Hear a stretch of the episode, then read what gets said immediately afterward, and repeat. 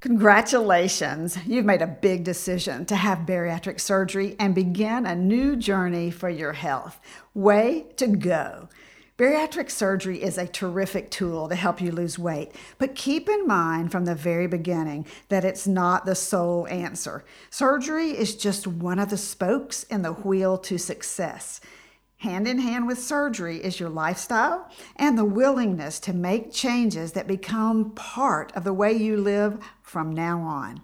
Begin to prepare for surgery with these five steps to get you in the best place possible from a nutrition standpoint. Details in just a moment. Hi, I'm registered dietitian nutritionist Dr. Susan Mitchell. You're listening to the Bariatric Surgery Success Podcast, episode number 41. Recently, in the podcast, Three Surprising Health Benefits of Chocolate, we talked about how surgery doesn't change your brain or desires for certain foods. Part of successfully incorporating the occasional chocolate in your eating plan is understanding and practicing mindful eating or being aware of what you eat, why you eat it, and how much you're eating. So if you haven't grabbed my freebie, Six Tips to Eat Mindfully, be sure and do that now. I'll put the link in the show notes, but you can also find it on my homepage, breakingdownnutrition.com. So, depending on where you have surgery, your surgical center may have a pre surgery nutrition evaluation with a dietitian and maybe a pre surgery diet and supplement schedule. Be sure and follow these guidelines closely and whatever else they suggest or require. Additionally, let's look at five steps you can do now. Remember that these changes to your behavior and lifestyle not only benefit weight loss, but can substantially improve related health issues such as diabetes or non alcoholic fatty liver disease, which is fat in the liver. Okay, number one, start now to become aware of how much you eat and get a good estimate of the number of calories you consume each day. How to do this? I love using an app on my phone, online, or both, so whichever is easier for you. There are many to choose from. Three of my favorites are Nutritionix, Lose It, and My Fitness Pal. I'll put the links to these three in the show notes. Okay, so you're thinking, really? What a pain and the patootie. I hear you. But I will tell you, once you start, if you're honest with yourself, a food record kept for a week or two, ongoing if you want, is a real eye opener. The caveat here is being honest with yourself. You know, we have this tendency to log what we feel good about and not the real stuff, right? Don't miss this. Log the real stuff, what you really eat and how much.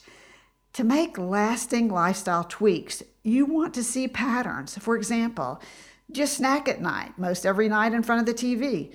Do you eat when you're stressed? Do you reach for goodies when you're upset? If you log what you eat along with what's going on when you eat it, you'll start to see trends. These trends are the key to your journey and behavior changes. Why does this matter? Finding your patterns and then working to make behavior changes will help prevent that dreaded weight regain that you hear about and that you hate. Number two, start cutting back now on beverages with added sugars like soda. If beverages with added sugars are part of your lifestyle, you may notice weight loss when you cut down. Significantly increase the amount of water you drink daily as you cut back on the sweetened beverages. Dehydration following surgery is a common issue, so get used to drinking a lot of water now. Okay, you get sick of plain water. I hear that often. Instead of flavored carbonated water, which you'll be cutting back on or actually cutting out before and after surgery, try adding slices of orange, lemon, lime, um, cucumber, pieces of fresh basil. You get the idea. Add flavor. How much should you drink? Aim for 64 ounces a day or almost two liters. Number three, start to pay attention to portion sizes. When you start a food log, you look at what you eat, how you feel when you eat it, and also at how much you eat. This is where mindfulness or mindful eating comes into play. Change doesn't happen overnight. You've likely been eating a certain way for a long time. So remember, one small step at a time that becomes a new behavior or lifestyle for you. Don't expect perfection. You'll set yourself up for failure as you'll feel like you can never do this. You can. You can do this. It takes time, and that's okay. It took time to get to where you are, and this is the beginning of a new journey. It's not an overnight, unrealistic success story. Don't expect it. So, what to do?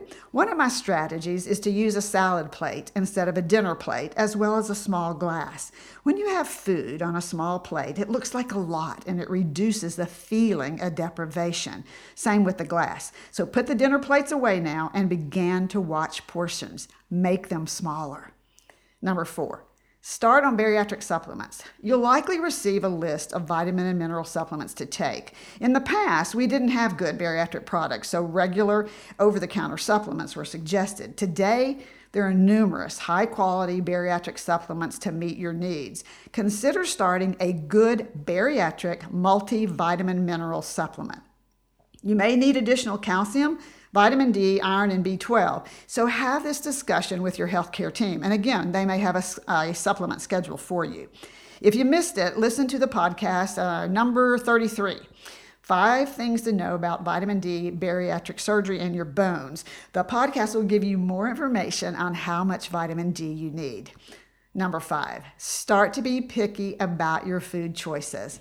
Cut back on foods that are highly refined, meaning they're typically low in fiber and or high in added sugars and fat such as sweets, candy, cakes, cookies, along with chips, bagels, even white rice and white bread. Instead, choose more fresh fruits and veggies, nuts and seeds, whole grains, lean protein sources like beans, salmon, tuna, turkey, chicken. Remember, this is so important. There are no good or bad foods, only more healthful choices.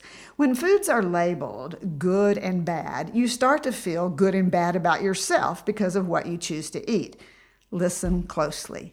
Food does not make you good or bad. Remember that. It's just food, and you can make smart choices.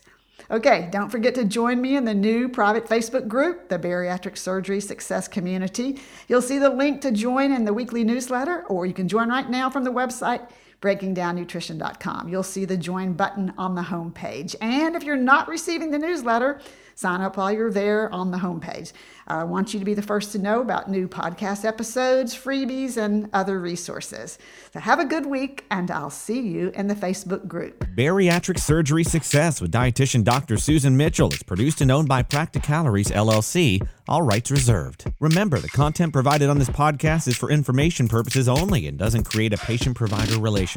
It's intended to provide reference material and is not designed to provide medical advice. Please consult your healthcare provider regarding any medical issues you have relating to symptoms, conditions, diseases, diagnosis, treatments, and side effects. Podcast guests express their own opinions, experience, and conclusions, which do not necessarily reflect or agree with the host, Dr. Susan Mitchell or Practicalories LLC.